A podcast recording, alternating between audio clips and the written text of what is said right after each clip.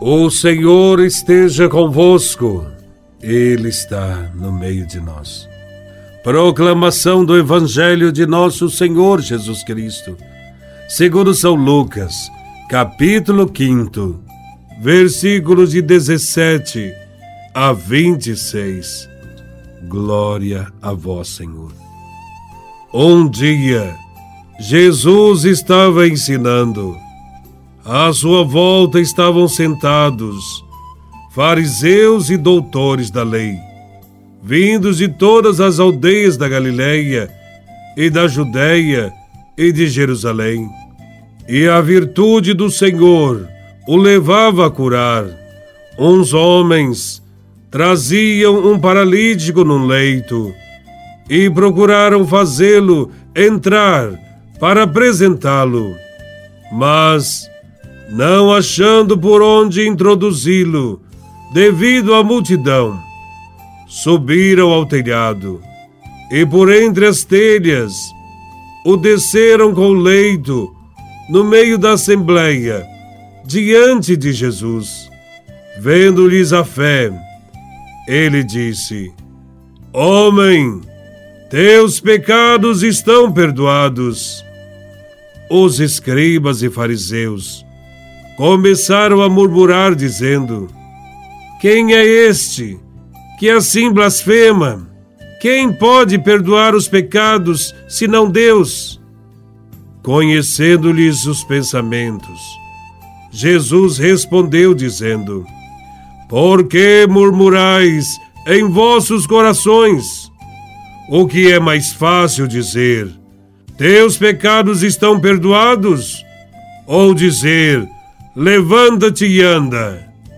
Pois para que saibais que o Filho do Homem tem na terra poder de perdoar os pecados, disse ao paralítico: Eu te digo, levanta-te, pega o leito e vai para casa. Imediatamente, diante deles, ele se levantou, tomou o leito e foi para casa louvando a Deus. Todos ficaram fora de si, glorificavam a Deus e, cheios de temor, diziam: Hoje vimos coisas maravilhosas. Palavra da salvação. Glória a vós, Senhor. Neste Evangelho, Jesus está em Cafarnaum e está em uma casa ensinando. Entre as pessoas estavam os fariseus e mestres da lei, vindo das aldeias da Galileia, da Judéia e Jerusalém. Permaneciam ali, sentados, à disposição de escutar e aprender o que Jesus ensinava. Foi ali que Jesus deu uma ordem ao paralítico e, com apenas uma palavra, ele curou o homem. Chama-nos a atenção neste Evangelho o fato de que não foram os parentes que levaram o paralítico a Jesus, mas os seus amigos. O paralítico tem amigos em número suficiente para levá-lo até Jesus. A dificuldade surge quando percebem que há tantos curiosos e que é impossível chegar à porta da casa carregando o paralítico na maca o amor desses amigos se evidenciou ainda mais quando subiram no telhado, separaram as telhas do teto e introduziram o paralítico até onde se encontrava Jesus. Por amor, esses amigos violaram um espaço físico para chegar a Jesus. Aprendemos com este fato a ter a mesma coragem destes homens em remover qualquer obstáculo para fazer o bem ao ser humano. O ser humano está acima de qualquer lei e deve ser defendido. O Evangelho nos diz que Jesus viu a fé daqueles homens, sem excluir a fé do paralítico que se deixou levar até ali. A fé dos amigos tem um papel importante na salvação e na cura deste homem.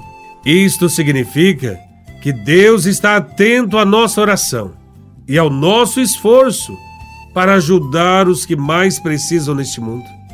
Aqui se manifesta a importância da fé comunitária, a fé que tem compromisso e responsabilidade com os irmãos.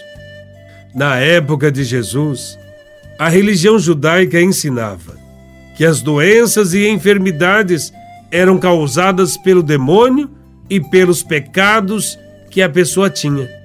Jesus, ao contrário, ensina algo novo com a cura do paralítico. Primeiro, Jesus perdoa os pecados e o paralítico continua prostrado. Isto significa que aquela paralisia não era ocasionada pelo mal nem pelo pecado. Então os fariseus e doutores da lei alegam que somente Deus pode perdoar os pecados e que um simples homem, morador da Galileia, não pode perdoar pecados. De fato, o perdão dos pecados aos olhos dos homens é difícil de provar, mas em tom de desafio, Jesus ordena ao paralítico que pegue sua cama e volte para casa. Isto sim, podia ser visto e comprovado. E Jesus o fez como sinal de que o primeiro gesto de perdão também foi verdadeiro. Outro ensinamento desse evangelho é que depois de curar o paralítico, Jesus o enviou primeiramente à sua casa.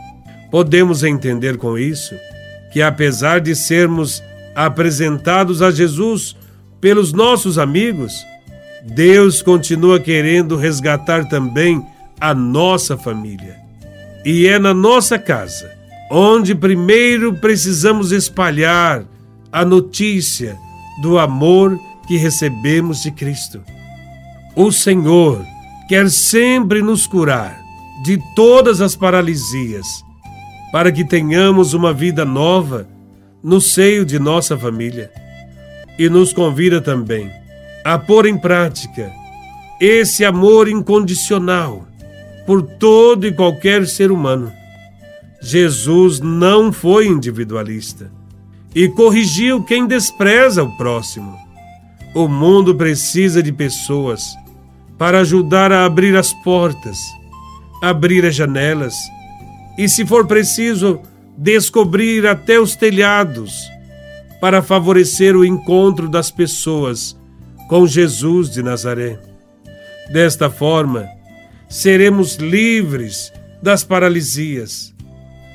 E quem é livre, ajuda também os demais a serem livres e a transformar a própria família e a sociedade num ambiente mais justo e mais fraterno. Louvado seja nosso Senhor Jesus Cristo, para sempre seja louvado.